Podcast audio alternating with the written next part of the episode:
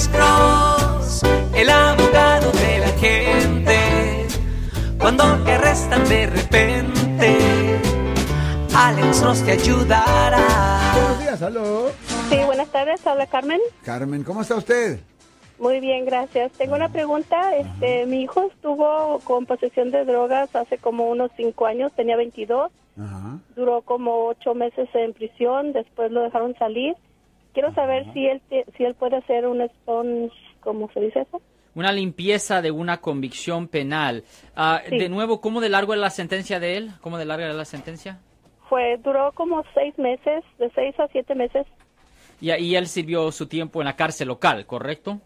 Sí, correcto. Ok, es bien importante distinguir uh, cárcel local versus prisión, ¿me entiendes? Porque si una persona va a la prisión estatal, no califica para hacer una limpieza de una convicción penal. Pero si va a la cárcel local, la cárcel del condado, ahí sí pudiera hacer una limpieza debajo del Código Penal sección doce cero tres punto cuatro para que la convicción en el futuro no le afecte a él por razones de agarrar trabajo, aseguranza, préstamo o viviendas. O si él uh, sirvió su sentencia en la cárcel local, la cárcel del condado, sí, él pudiera hacer la limpieza de la convicción penal, señora. Uh, lo que pasa que no sé si era cárcel o prisión porque estaba en San Mateo.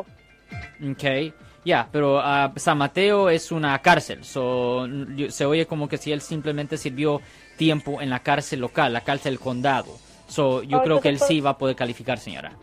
Ah, ok, entonces puedes hacer una cita para saber cómo podemos hacer. Sí, definitivamente, siempre nos pueden llamar, una, pueden llamar y le pongan una cita. Uh, nos pueden llamar al uno ochocientos, cinco treinta, dieciocho cero cero, de nuevo uno ochocientos, cinco treinta, dieciocho cero cero, Marco.